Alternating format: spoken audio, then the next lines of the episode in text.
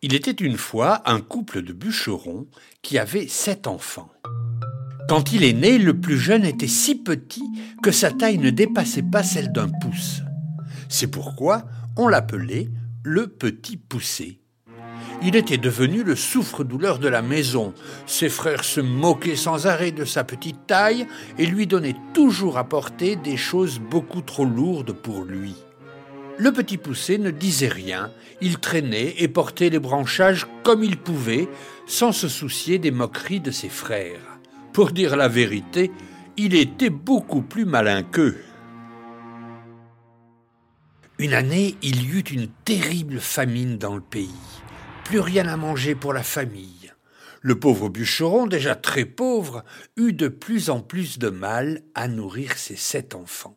Un soir, pendant que les enfants dormaient, sans avoir rien mangé comme d'habitude, le bûcheron dit à sa femme Je ne supporterai pas longtemps de voir mes enfants mourir de faim sous nos yeux. Demain, nous irons dans la forêt, et pendant qu'ils feront des fagots de bois, nous nous enfuirons. Sa femme se mit à pleurer et essaya de le faire changer d'avis, mais ce fut impossible. Ce qu'il n'avait pas remarqué, c'est que le petit poussé s'était caché sous le banc et avait tout entendu. Le lendemain, il se leva bien avant les autres et courut jusqu'au ruisseau. Il remplit ses poches de petits cailloux blancs et retourna à la maison retrouver ses frères. Et le matin, tout le monde partit dans la forêt. Le père se mit à couper du bois comme si de rien n'était, et les enfants faisaient des fagots comme d'habitude. Et hop, un clin d'œil à sa femme, et les voilà tous les deux qui disparaissent en courant par un petit sentier détourné.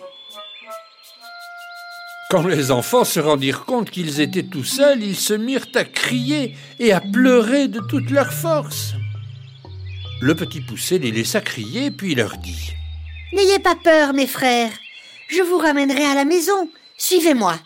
Sans que personne ne le voie, il avait laissé tomber le long du chemin les petits cailloux blancs qu'il avait dans ses poches. Et c'est très facilement, en suivant ces petits cailloux, que le petit poussé ramena ses frères à la maison.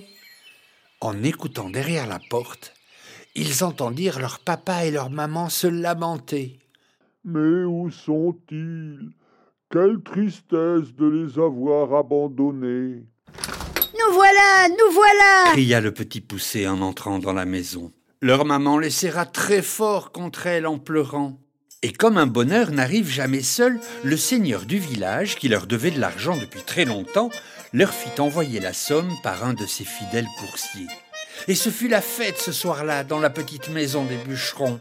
Ils mangèrent de bon appétit et la maison était pleine de rires et de chants. Mais lorsque tout l'argent fut dépensé, il n'y eut plus rien à manger. Le bûcheron et sa femme décidèrent une fois de plus de les perdre dans la forêt. Mais attention, bien plus loin que la première fois, pour être sûr qu'ils ne reviennent pas. Mais le petit poussé qui était caché sous le banc avait une fois de plus tout entendu. Et le lendemain, il se leva très tôt pour aller chercher des petits cailloux à la rivière. Mais quand il voulut sortir de la maison, la porte était fermée à clé, à double tour, impossible d'aller jusqu'à la rivière.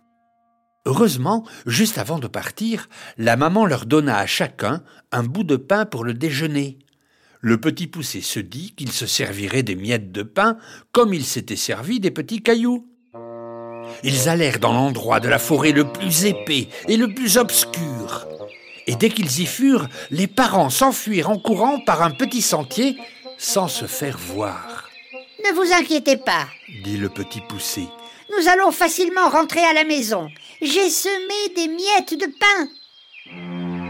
Mais hélas, plus une seule miette de pain sur le chemin. Les oiseaux avaient tout mangé. Les enfants étaient perdus.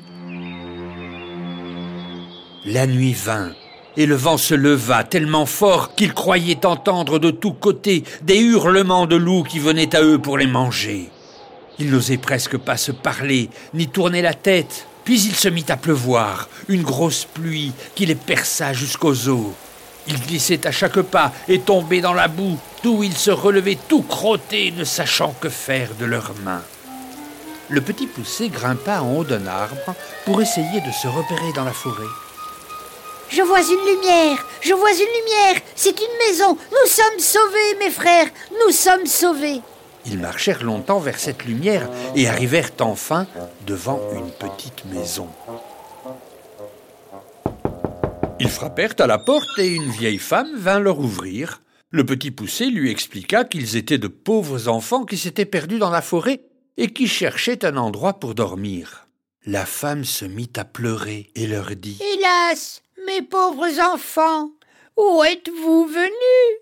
Savez-vous que c'est la maison d'un ogre qui mange les petits enfants? Hélas, madame, lui répondit le petit poussé. Si vous ne nous gardez pas chez vous, ce sont les loups qui nous mangeront. La femme de l'ogre eut pitié d'eux et les fit entrer. Ils se blottirent devant la cheminée où un mouton entier était en train de cuire. C'était pour le dîner de l'ogre. Soudain, on frappa à la porte. Quatre grands coups qui firent trembler la maison du sol au plafond. C'était l'ogre qui revenait.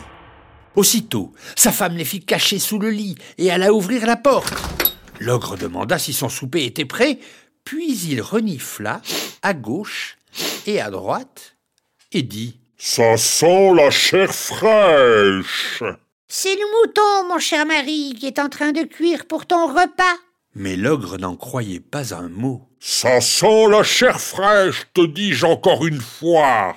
Et disant ces mots, il se leva de table et alla droit au lit. Ha ha Voilà donc comment tu veux me tromper, maudite femme. Voilà de la nourriture pour recevoir trois ogres de mes amis qui doivent venir me voir ces jours-ci. Il les tira de dessous le lit, l'un après l'autre. Les pauvres enfants se mirent à genoux en lui demandant pardon, mais ils avaient affaire au plus cruel de tous les ogres. Il alla prendre un grand couteau, et en approchant de ces pauvres enfants, il l'aiguisait sur une longue pierre. Il en avait déjà empoigné un lorsque sa femme lui dit Vous avez encore tant de viande.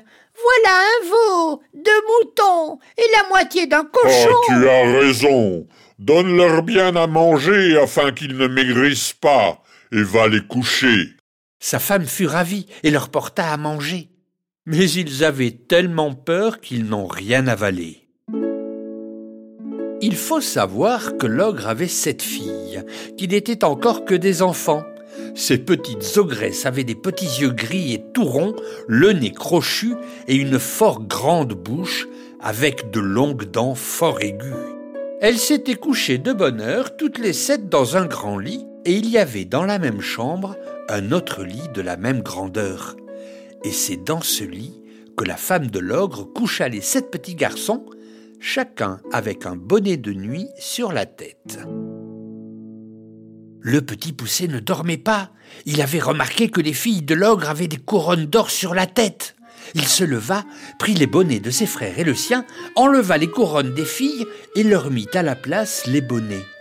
Il mit les couronnes sur la tête de ses frères et sur la sienne, en se disant que comme ça, l'ogre allait les confondre.